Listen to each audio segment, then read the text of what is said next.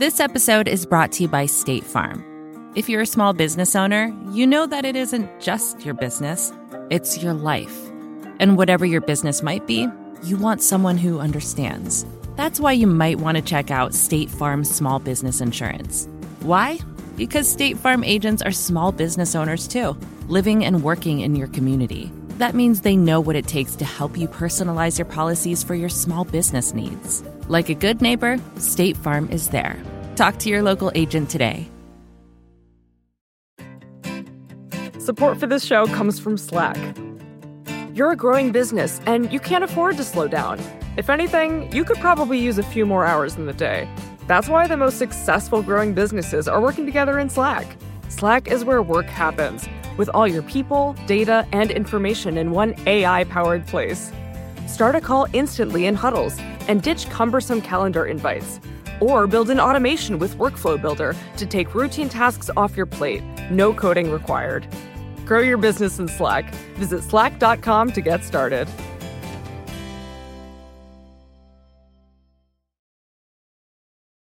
what you're seeing in this short term in terms of how the US is engaging, it's not where we'll end up. There are many voices that are going to push us to work with Europe and work with other countries and be part of the innovations that will bring this to an end.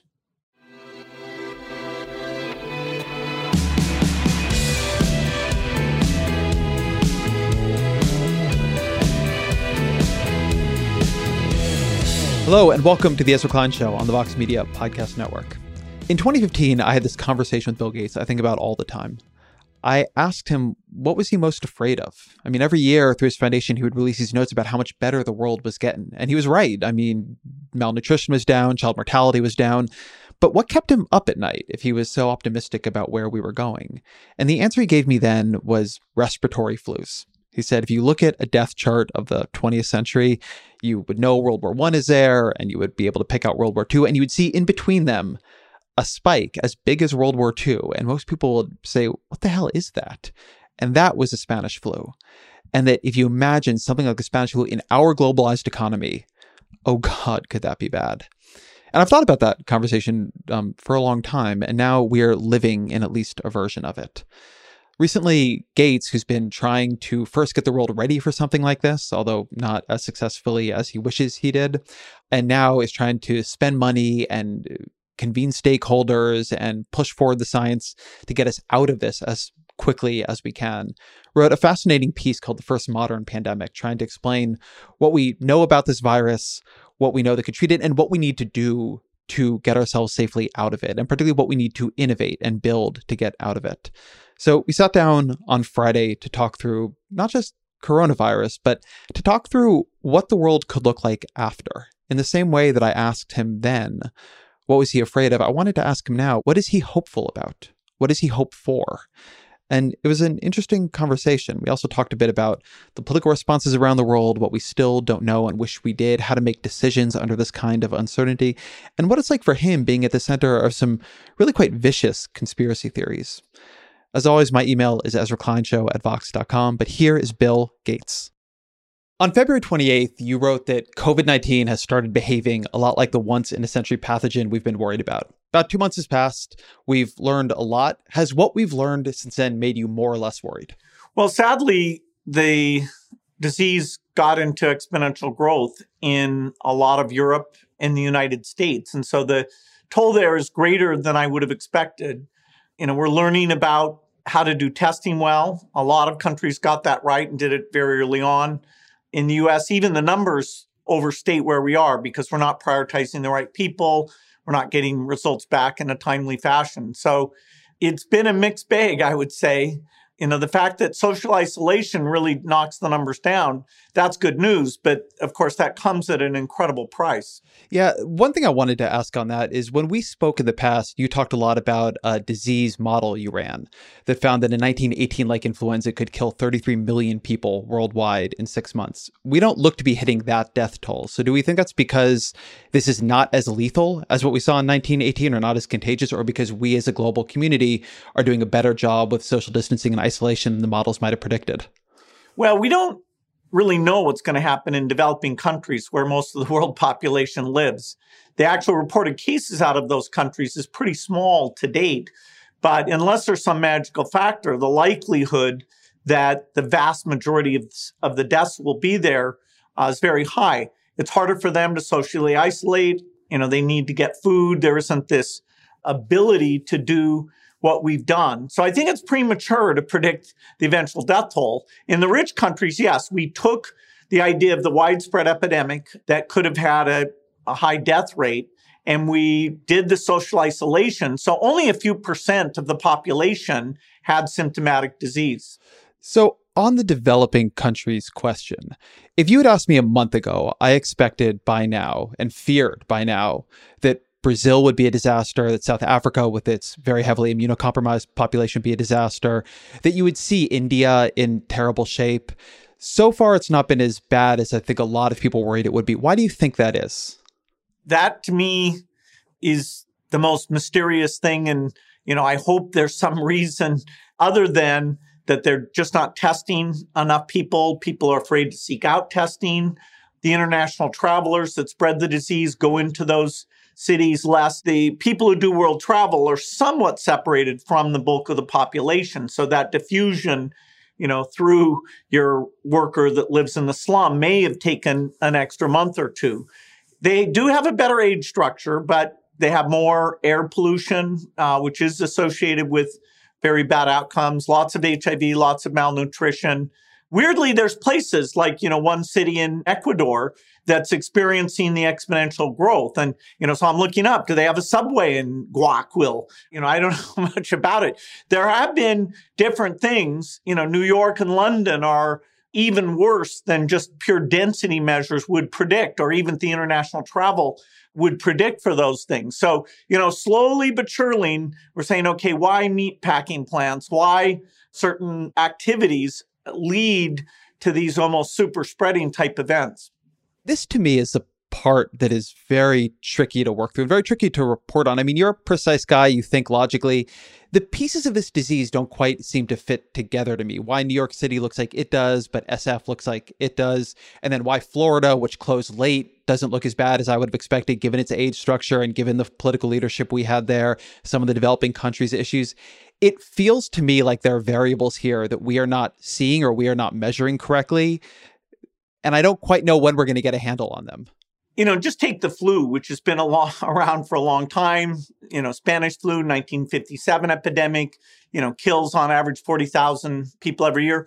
The amount we don't know about the flu is amazing. I was actually doing a big flu study in Seattle over the last couple of years, and that was the first detection in the US of community spread of coronavirus. They went and ran the screen, even though they didn't have permission to do it, and sadly came up and saw that there were people who had never been anywhere outside the country that were infecting other people. Now we see that in California that was there, but they didn't have the Seattle flu study to see that. So that really rang alarm bells when that happened. We don't understand why flu is seasonal. You know, so it's such a profound thing that there's this three month period where it's very active and then almost nine months where you have a hard time finding it, uh, depending on which hemisphere you're in. So the infectious disease hasn't gotten the depth of, of learning that, you know, say cancer or heart disease has because it's largely gone from rich countries that drive those scientific priorities. And that, you know, that's a big part of our foundation is try and get the work, a, little bit of work on the things that kill most of the people, including the remaining infectious disease burden. So it's not that stunning to me. And I do think in a few months, you know, this idea of do asymptomatics infect? You know, why is the pulse ox so low and yet there's no accumulation of CO2? This is a very novel syndrome that we're facing here. And as we learn about that, it'll t- allow us to target these therapeutic explorations that we're going down in a very smart way.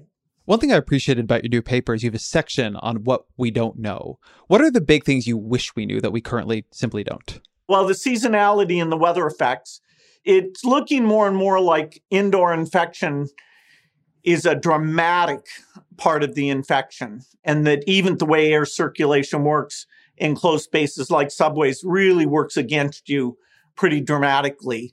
You know, the model of infection are asymptomatics just slightly being exposed. and therefore they're not in the chain of infection very much. The best study on that in Singapore shows about 6%, but other people have done the studies different ways that give, I think, unrealistically high numbers.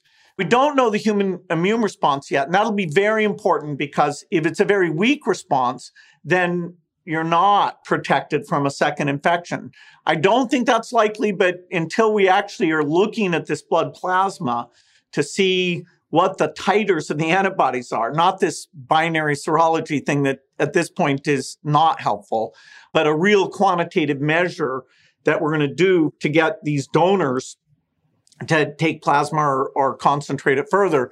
That's going to give us that in, insight into it. So, who, location, you know, we're in very much in uncharted territory. And actually, the best work, you know, isn't people that the government funds. It's people who've been funded more by philanthropy. And at least they're there, like International Health Metrics. Everybody criticizes the fact that, oh, they couldn't predict it perfectly. But they, in particular, in terms of modeling this peak, did a fantastic job. To, to, go back to what you just said about the binary serological tests, we've seen some of these in Santa Clara, in LA County. Um, for those not that familiar with this debate, what they found is they think we've had much higher prevalence of the disease and a much lower lethality rate. Why don't you think those studies are reliable or helpful? Because the false positive rate on that serology test is very, very high. And when you have 98% who certainly aren't infected, you know, just the the way the statistics works, a tiny, tiny lack of specificity, that is false positives, completely overwhelms the real data. So that study would say there's like 10 times as many people who've been exposed as have shown symptoms. Most things like you know, Diamond Princess, Singapore, where you, you go through the viral loads and look at that, show more like a two to three times. And, and that will get resolved. We, we have quantitative serological tests that are being applied at the population level in about five different countries, including some work that I'm sponsoring. So We'll get to the bottom of that. It would be better if more people have been exposed, if that's associated with immunity, but that's also unknown. How should policymakers and even for that matter individuals think about making good decisions given just how much uncertainty there is here? Well, there are people who understand the disease dynamics. Historically, the US expertise is down in the CDC, you know, not up in in the White House, you know, it's those experts working with the people a lot in academia, or people like our foundation who think about infectious disease all the time. So the idea of, okay, how do you design a testing system? If we'd done the germ games, we would have realized, wow, the number of tests is way, way less than the demand. Okay, what are the limiting factors? Even this thing we did to prove that you can self swab you know, why wasn't that done five years ago? It's the health worker who jams that thing in the back of your throat. They're infecting themselves. They have to change their protective equipment. And that, you know, is a completely unnecessary thing. So the, the naivete going into this thing, because there was no rehearsal, continually surprises me. And you have to pick a few people who have deep scientific knowledge and empower them to, you know, okay, what is the testing regime for this country? I was looking back at a piece you published, I think it was in 2018, about preparing for pandemics and doing innovation around pandemics. And a point you made there that I thought was uh, quite telling is that we are constantly rehearsing for war against an enemy of another country, right? We're constantly rehearsing as part of NATO or US military war games pandemics are a well-known thing. They've happened throughout history. We knew one was going to come eventually and we were not doing these rehearsals. Why do you think it is that we are so much more focused on threats from each other than threats that come from nature? Well i think part of it is that the minor epidemics we had really didn't hit the us so if you look at the asian countries that did well many of them wrote down you know step one identify all PCR machines. Step two, get supplies for PCR machines.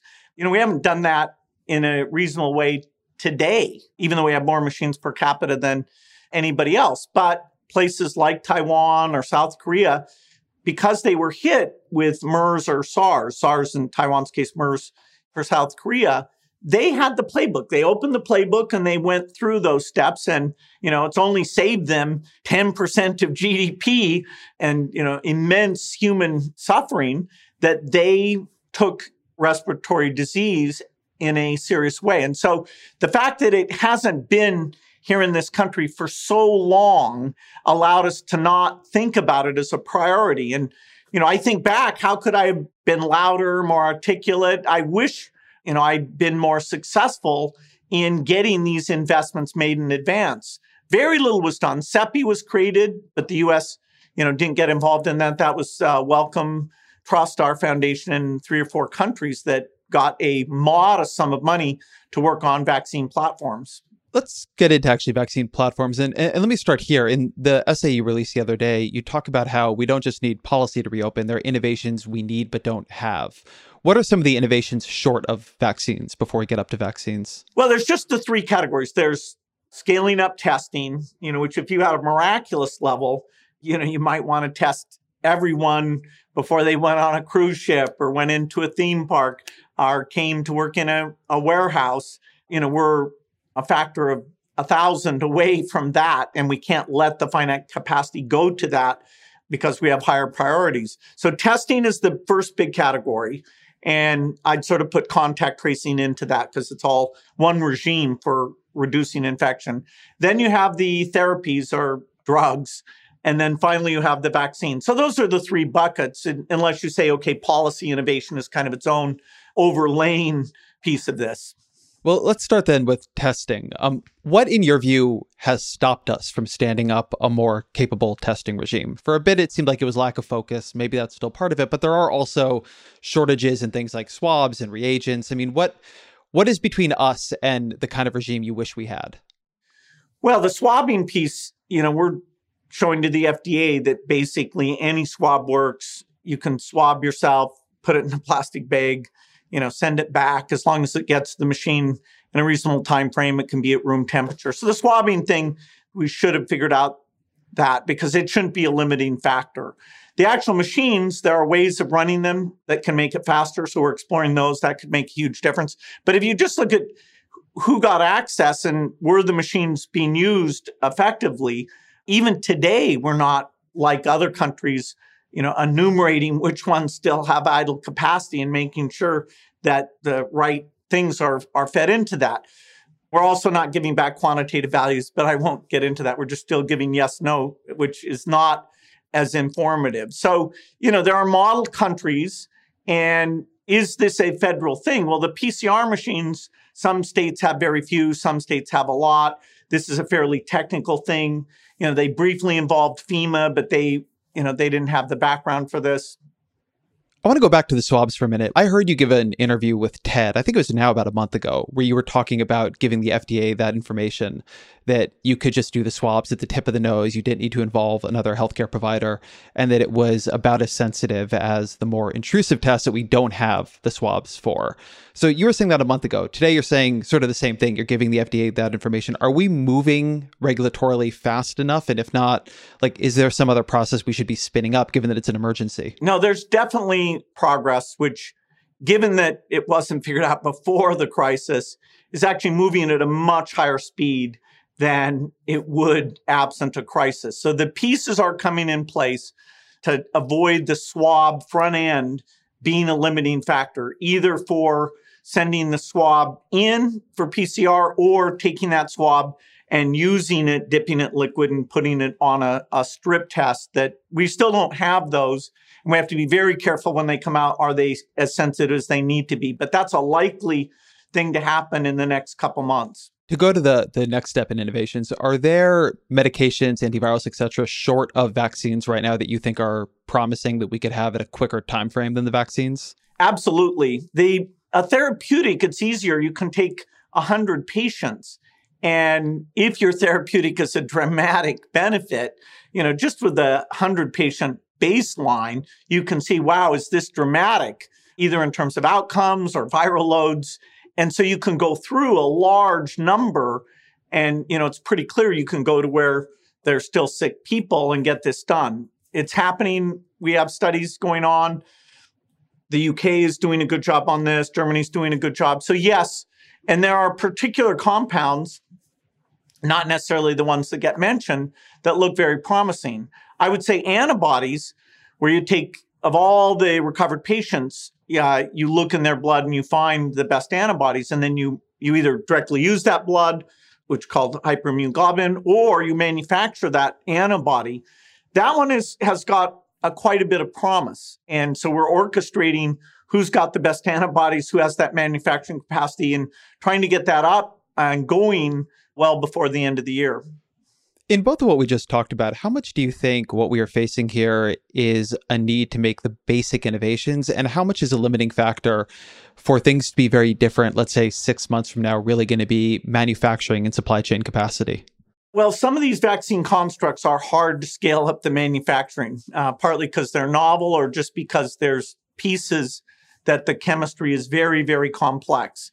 And you're in a new regime when you talk about billions of a vaccine. We don't make billions of any vaccine. We make hundreds of millions, but those we've had decades to work on and, and get that to be efficient. Even the bottles, the fill finish at the very end where you put it in a glass bottle, that's a special pharmaceutical grade glass. The world doesn't have enough of that. So we're, you know, working to get that underway because all the vaccine approaches need to be put into a bottle, a glass or plastic at, at some point in time. Uh, so I hope we get to the point where it's the manufacturing piece because, after all, those investments are at most billions to save trillions. And so, you know, even to help out the countries that can't finance this themselves, I think, you know, certainly Europe has said they're interested. And I think in the end of the day, the US will show up and help with these global efforts. So let me ask you a dumb question about vaccines. I see a fair amount of confidence that there will be a vaccine in, let's call it 18 months. And yet there are a lot of viruses. There are, in fact, coronaviruses that we've wanted vaccines for forever. We've not gotten an HIV AIDS vaccine. We've not vaccinated against the common cold, which mutates. How likely is it, you think, that in two years, 3 billion people have been vaccinated for this effectively? Very likely.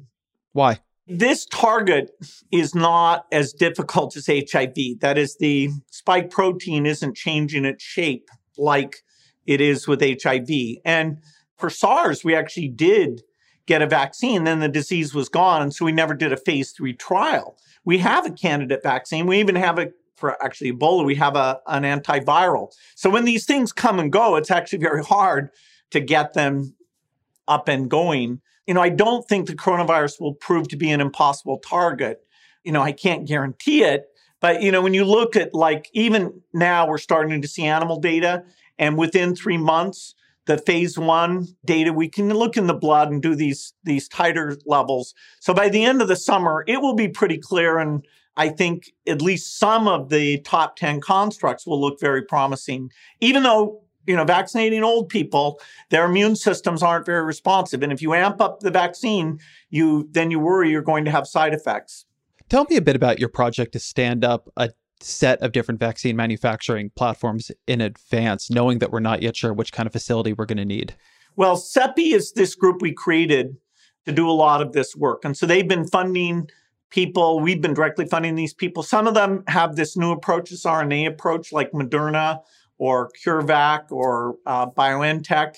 And one has a DNA approach, uh, that's Inovio. So these new approaches have certain advantages but you don't want to totally bet on them because you've never actually made a vaccine that way before. It's too bad, you know, in five to 10 years, we would have used those approaches for a lot of diseases and know more about them and have generic manufacturing capacity. So if you look at the risk level, it's probably the more classic Novavax, Johnson and Johnson, GSK Sanofi, you know, subunit vaccines, even though they get started a little bit later, understanding the, the mechanisms and the manufacturing is straightforward for those. So anyway, you know, picking of the hundred efforts out there, the ones to really get behind, that kind of expertise, it, there isn't much of it in the world. Most of it's in the private sector. Fortunately, some is at CEPI, some is in the Gates Foundation. So we can play, play a fair broker and take those billions that are available for tools for the world and make sure they go to the right place.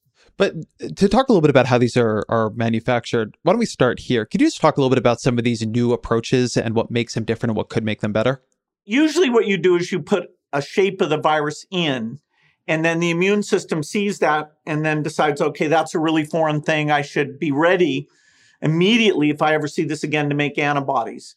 And so, usually, you're injecting at least part of the shape of the virus. Sometimes you do the whole virus, but it's attenuated so it doesn't multiply too much. That's like measles. Sometimes you take the virus and you kill it and stick it in. That's like uh, inactivated polio virus. Most of the new vaccines are these subunit vaccines where you don't put the whole virus in. You just put a little piece of it that you think is particularly like the spike protein in the case of coronavirus. With RNA and DNA, instead of putting that shape in, what you do is you put in the code, the instructions to make that shape. So what you have to manufacture is just RNA, which, you know, changing that is trivial because it's, it's just these known codons that you, you string together. You know, that's a, a promising approach that these new companies are taking that probably, if it works, will be the platform for quick response uh, in future pandemics.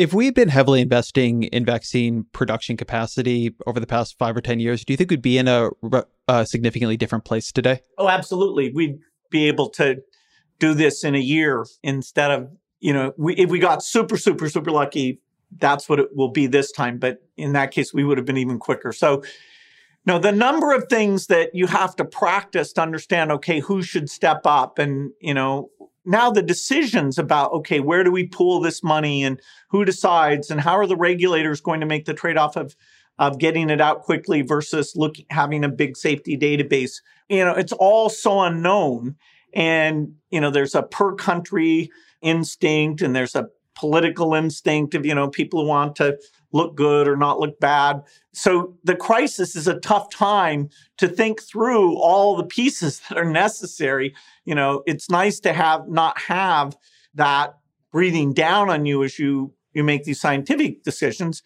And okay here we are. You know we can get money out really fast. We can do evaluations of these things without you know people thinking we have a uh, profit motive in doing it. You know so you know now we're all trying to step up and look all over the world for the best ideas are there regulatory approaches we could do that would make this move much faster? I mean, people talk about, say, human challenge trials. Does any of that seem uh, plausible to you? It's up to regulators to decide. You know, mostly when you have serious disease like this, it's unethical to use human challenge trials. So I don't think that will be used here. On paper, yes, that gives you a quicker way to see if your vaccine is effective. So you could shorten the schedule, but you know, who are those volunteers? Are they fully informed? You know, for malaria, that's allowed because we have drugs that are entirely curative. But for TB, HIV, it's not allowed. And unless there was some breakthrough innovation that it's not really the real disease itself, it shouldn't be allowed. This episode is brought to you by State Farm. You've heard it before. Like a good neighbor, State Farm is there. But it's more than just a tagline. Because State Farm agents are small business owners themselves who live and work in your community. And if you're in the market for small business insurance, who better to work with than an agent who understands what it takes? State Farm agents can help you create a personalized insurance plan that fits your small business needs and budget. Talk to your local State Farm agent today about small business insurance. Like a good neighbor, State Farm is there. Support for the gray area comes from Burrow. Getting the right furniture for your place can be really annoying. At this point in my life, I've probably gone through maybe three sets of outdoor deck furniture, and it's a pain in the ass for a different reason every single time. It doesn't look like it did in the pictures, the assembly isn't what they said it was, or it's just not as advertised for whatever reason. Thankfully, Burrow is the furniture company that wants to make it all a little easier. Last year, Burrow introduced their outdoor line, and this spring they're adding to it with their Dunes line, offering new seating, dining, and lounger options designed for luxury, comfort, and durability. Burrow furniture is easy to put together and take apart, so you can move or store it as needed. And it ships straight to your door for free. Gray Area listeners can get 15% off their first order at burrow.com slash Vox. That's Burrow, B-U-R-R-O-W dot com slash Vox for 15% off burrow.com slash Vox. So, right now in the US, we have not built the testing and contact tracing structure or innovations, much less the secondary um, therapeutic or vaccine innovations. And yet, a number of states are moving towards reopening. How worried are you about significant second spike problems? I'm, you know, super worried about it because unless they're very tasteful and gradual and pick the things that we know don't raise the force of infection back up over one, then you're going to have this heterogeneity where part of the US will you know be doing well and other parts will be doing poorly and the temptation to interdict travel between those parts will be very difficult. And without the testing it's really a blind thing you know. So i hate to be a broken record in terms of you know my greatest shock of hey cdc you know it's disease control where's the testing prioritization you know aren't your bosses demanding that you put up the website that prioritize who should get tested and gets those answers quickly.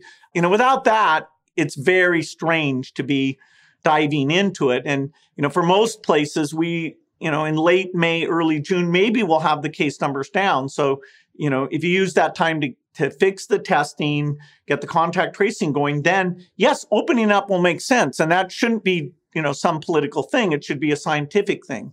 You've mentioned a couple of times the problem of testing prioritization, which I think is a, a, an issue people are less familiar with, and we just don't have the tests. You want to talk about what it should be versus what it is? And for people who can't see, you just had the most rueful smile on your face. some people have access to testing who have no symptoms, and some people with symptoms have no access to testing. And so a substantial percentage of the testing is not helpful and other countries do prioritization. It's almost corrupt in the sense that if you have a close relationship with your doctor in a hospital, you'll get onto their PCR machine no matter what your circumstances are. And if you're you don't have that type of connection, even if you're a healthcare worker, you can get, you know, test back five days later. So why people aren't outraged about this, it's it's a hard one to understand. And when you talk about that. The reason you want to be able to do that testing fast, and particularly for some kinds of workers, is because it allows you to keep healthcare workers in the game. It allows you to keep essential workers out there without that kind of spread. So it keeps that super spreader problem from happening.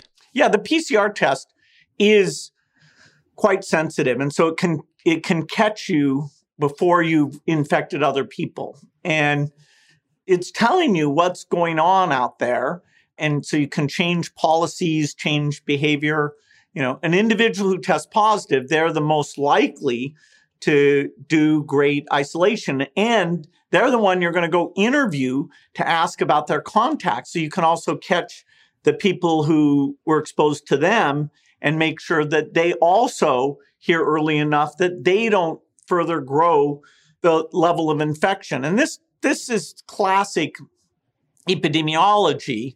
You know, the CDC is you know the best in the world in this and we need that to guide us as we move away from the total lockdown into what I call the semi-normal period.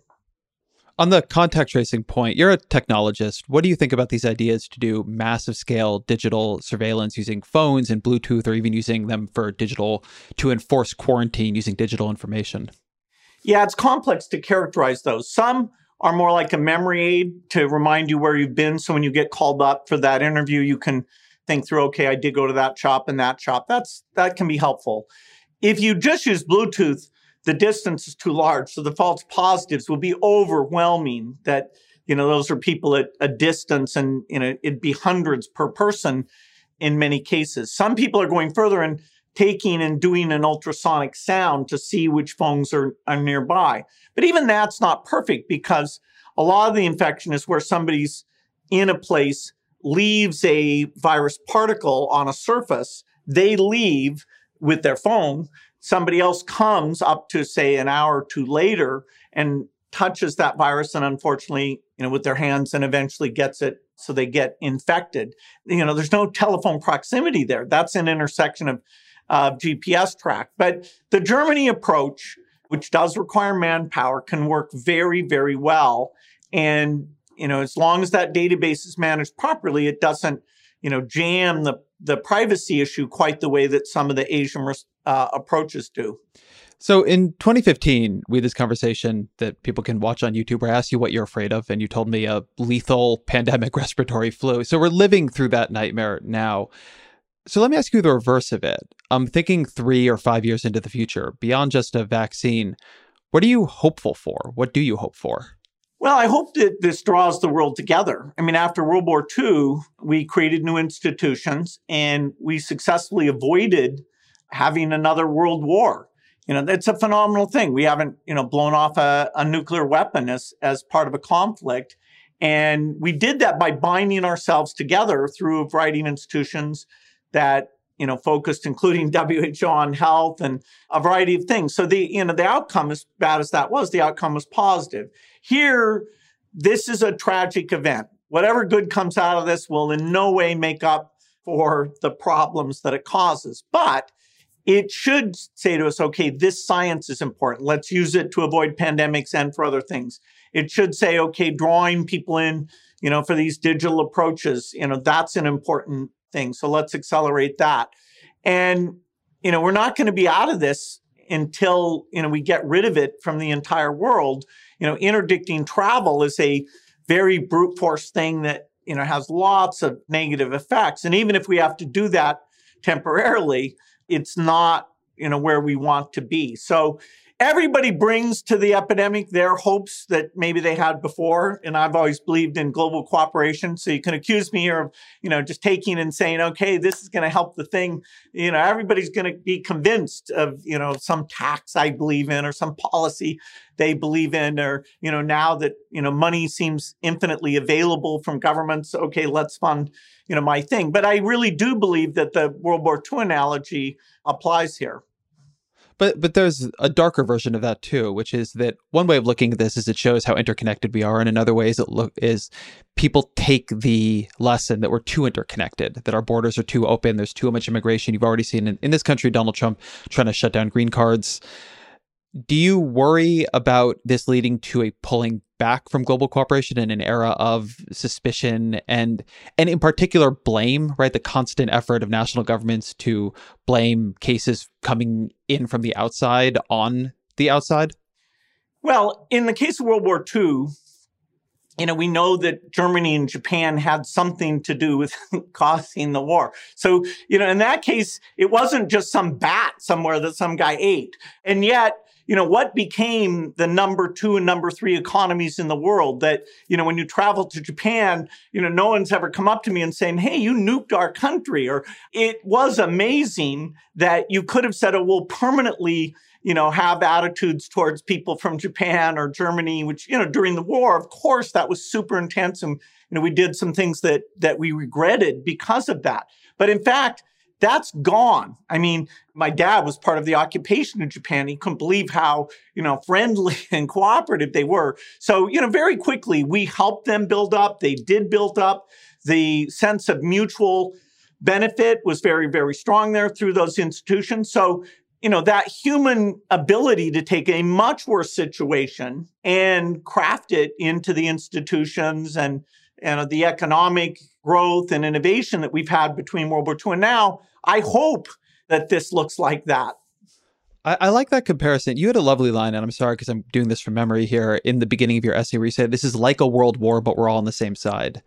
And what is striking to me about the not the aftermath of this the, the, the period of it we're in is the effort to create sides the effort in america to increase um, tensions with china to increase blame towards china to get the un to call it the wuhan virus. China has to some degree responded in kind. It is striking that this is something where obviously there needs to be not just public health but ultimately economic cooperation to get out of it. And yet there are to put it gently local political incentives and leaders who see a sort of short-term gain in the kind of enmity that's going to make it harder for them to get their countries out of the problem? Well, I do think in the end the US will show up in a strong way, even though it certainly hasn't to date. And you could even call its response somewhat disruptive. The US Congress that allocates resources has been the most generous on HIV funding for the entire world.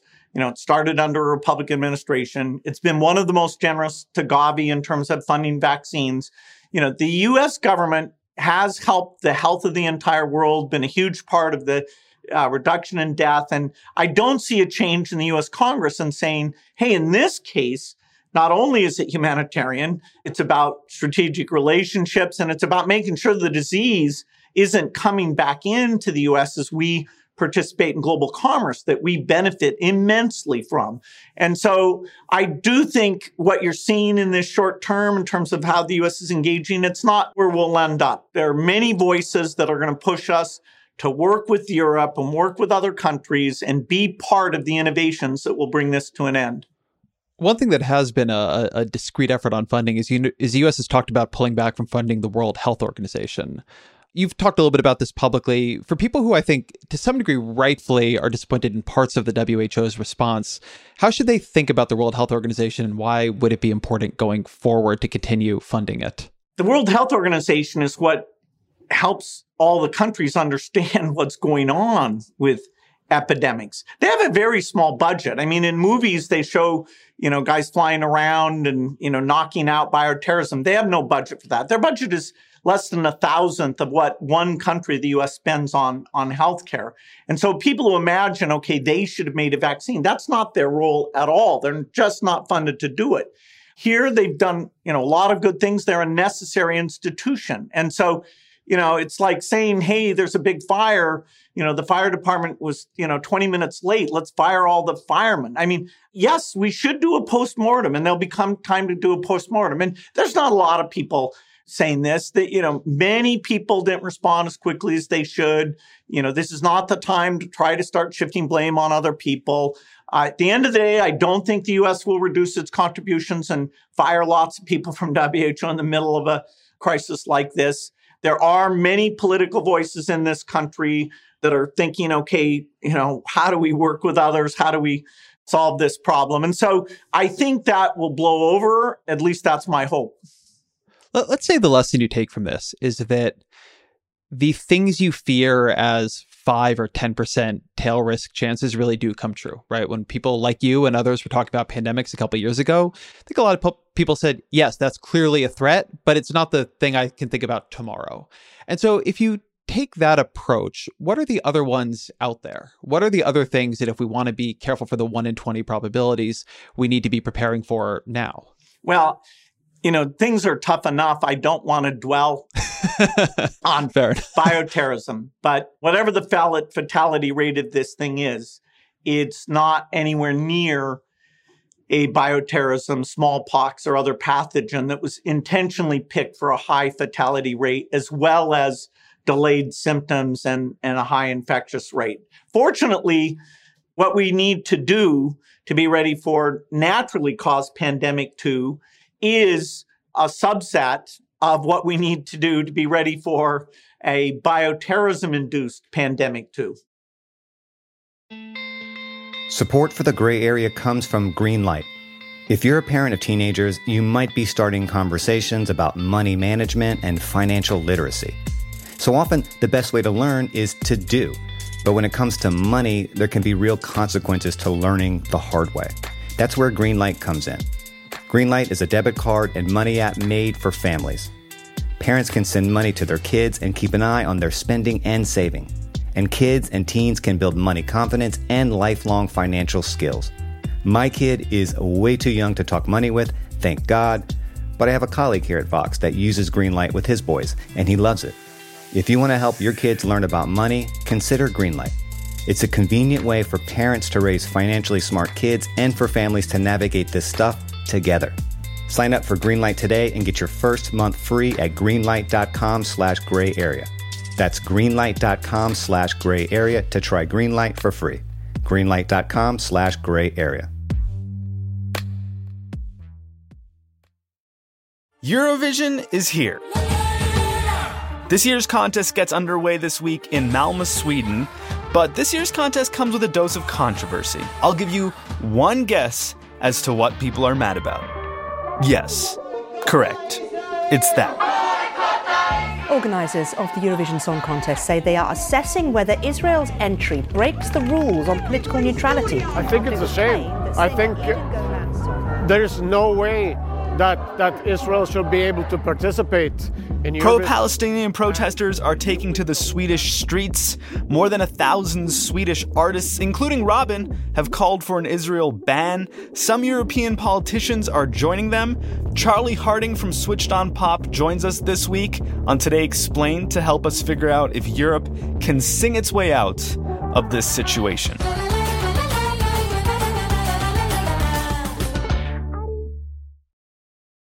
How much do you think about the way the globe actually thinks about raising animals and industrial animal production. This potentially seems to have come from wet markets in China. There's been a lot of concern about confined animal feeding operations in other countries. Um, the UN talked about the way we deal with animals as a weak link in the global public health chain. Like, do we need to rethink that approach? You're not going to ever drive zoonoses, that is, diseases that cross species barriers, to zero. As long as you have animals and as long as you have humans, this will be a risk and we can prepare for that risk. You can reduce the risk a little bit by having fewer wet markets, you know, less bushmeat. It's very hard to regulate, you know, in the rural areas of sub-Saharan Africa, which if you had to say where's the next one likely to come from, that would be it because you have this, you know, through bushmeat, uh, a human species overlap there that's very, very dangerous. This one came from a somewhat unexpected source. And yes, we'll have less wet markets, but that's not really going to mean that we can ignore the threat here. How do you think about trying to sustain not just in America, where I think there at least is the money if there is the political will, but sustain the economies and livelihoods of people in sub Saharan Africa, in South America. You have very big informal sectors. You're not going to have sort of a Denmark style plan to guarantee 80% of paychecks. In order to do some of the things that the public health authorities will need to do here if there's going to be an okay outcome you're going to somehow need to be able to support these folks. Is there anything that you see coming that could be equal to the scale of that need? No other than accelerating getting the vaccine out there and getting the therapeutics out there the developing country problem you know will will lead to deaths and malnutrition and not just from coronavirus but from all sorts of things because the interruption in their activities will will be incredible. So, you know, we need to get going on those things. It, therapeutically, it turns out the ventilator, at least the way it's being used, isn't saving many lives. So, in terms of what's practical, getting oxygen in places where you can isolate, you know, we're funding some early things like in various countries where you build up and you have oxygen most of the recovery benefit, if you have oxygen plus CPAP, seems to be there. But that's all pragmatic stuff and dealing with triage only, you know, modestly reduces what will happen if they can't get the reproductive rate below one, which many locations, unless there's some magic factor we don't understand, they they're unlikely to do so. Do you think there's any different trade off that should be made between social distancing and keeping economies going in those countries um, than in the richer countries? Absolutely. If you push so hard that people don't have access to food, you're just going to create civil unrest. And that's the opposite of, of social distancing. That in these developing countries, you know, where nuanced policies are much harder to implement because your you know capacity is is just lower you know i i think we need a lot of innovation to make policies that are appropriate for developing countries and right now they're largely trying to do what worked in richer countries. I want to ask you about experience you've been having that is more distinct, which is there's been a rise in conspiracy theories that because you were predicting the, something like coronavirus, perhaps you created it to profit off of it or use a vaccine to, to control people. So I guess why did you create the coronavirus and what is it like to be at the center of that kind of conspiracy theory? Well, you know, I say, hey, you know, for five years I predicted it and then I was wrong for five years. So what, what could I do? It's not a funny topic. So probably shouldn't joke around. You know, it's kind of sad the crazy things that go around. You know, who would have thought that, you know, Lysol has to remind people not to inject disinfectant in their body. You know, some people actually act on these things, you know, and so if you have hate, some people attack the people who are talked about there. Some people, if you have rumors that something's a miraculous drug, people use that in the wrong way. So misinformation is pretty dangerous stuff, particularly in this type of crisis where people's willingness to believe wild things, I think, is heightened. Who should we blame? People want to, you know, we're all in a very tough situation, me less than others, but broadly. And, you know, so thinking, okay, hey, you know, somebody said we should take this country and blame them or, you know, this person, you know, who's different than us and uh, you know, we should blame them. That is dangerous stuff. And so I'm sorry to see that getting going. I don't think it's that widespread, but I hope it will die out. We've talked a lot in this conversation about the technologies we need, but something that has struck me throughout this entire uh, calamity is just how much any effective response relies on social trust and solidarity. And we seem to be in a moment in terms of the technological platforms we use to communicate, in terms of where our politics are, where mistrust is easier than trust, where our ability to kind of break down the trust people have in institutions and others seems uh, swifter than our ability to to raise it, even in experts. Now, there has been a pretty good response in many places, so people are listening to scientists. But I'm just curious if you have any reflections, having watched a lot of this, on the need and and the modes that actually build trust, given the work you've done in developing countries where there has been mistrust of um, outside authorities, of of public health authorities, vaccine operations, and others? Well, broadly, if you look at trust figures for most politicians, they're up pretty dramatically. And, you know, where the politicians are willing to admit what they don't know and, you know, show that they're trying to do their best in this way of bringing in experts. You know, I think it's great that the trust levels up and the compliance on the social distancing has been very high. Now, over time, you know, people's patience will wear thin, particularly if they're getting a confusing message from their leadership. But overall, you'd have to feel pretty good about the attitude in the country. You know, if you'd said to me we were going to shut all this stuff down, I'd go, wow, you know, there'd be more of a backlash. But people understand about human death and survival. Most of the questions that are being asked are very fair questions. You know, sadly, the topics are complex enough to, that getting across what we know, what we don't know, it's fairly hard. You know, that's why I made the effort to write the memo. And, you know, a month or two from now, I'll know more. Maybe I'll I'll write again. I think that's a good note of optimism to end on. So let me ask you what we always do at the end, which is what are three books you would recommend around all this? You've done so much reading on infections and pandemics. What informs your thinking that you think other people could get some context from? The Spanish flu, uh, the history of that, you know, I'll put a book on my uh, website about that. Actually, I read it quite some time ago, but I think it's good. You know, there's a Netflix series about epidemics, you know, going back and watching Contagion. Yes, they always manage to have a happy ending that it's hard to explain how it happened. But, uh, you know, those were made to get people to think ahead. And, you know, often, you know, fictional scripts are part of how we, at least mentally, realize, okay, let's let's take this seriously. I have to admit, I actually I read so much during the day that I more when I do get time at night, I'm I'm uh, watching video, sort of as a you know an hour or two of relaxation at the end of the day. So I'm reading less books the last four weeks than any time in the, the last 20 years. I, I hope that the intensity goes down. We're making enough progress. I can get back to, to doing that.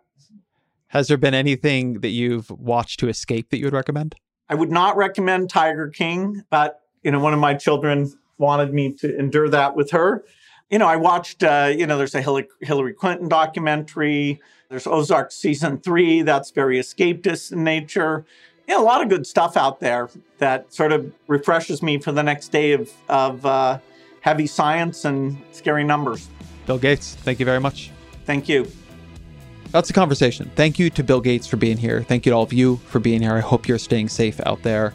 Thank you to Roge Karma for researching, to Jeffrey Geld for producing. The Ezra Klein Show is a Vox Media podcast production.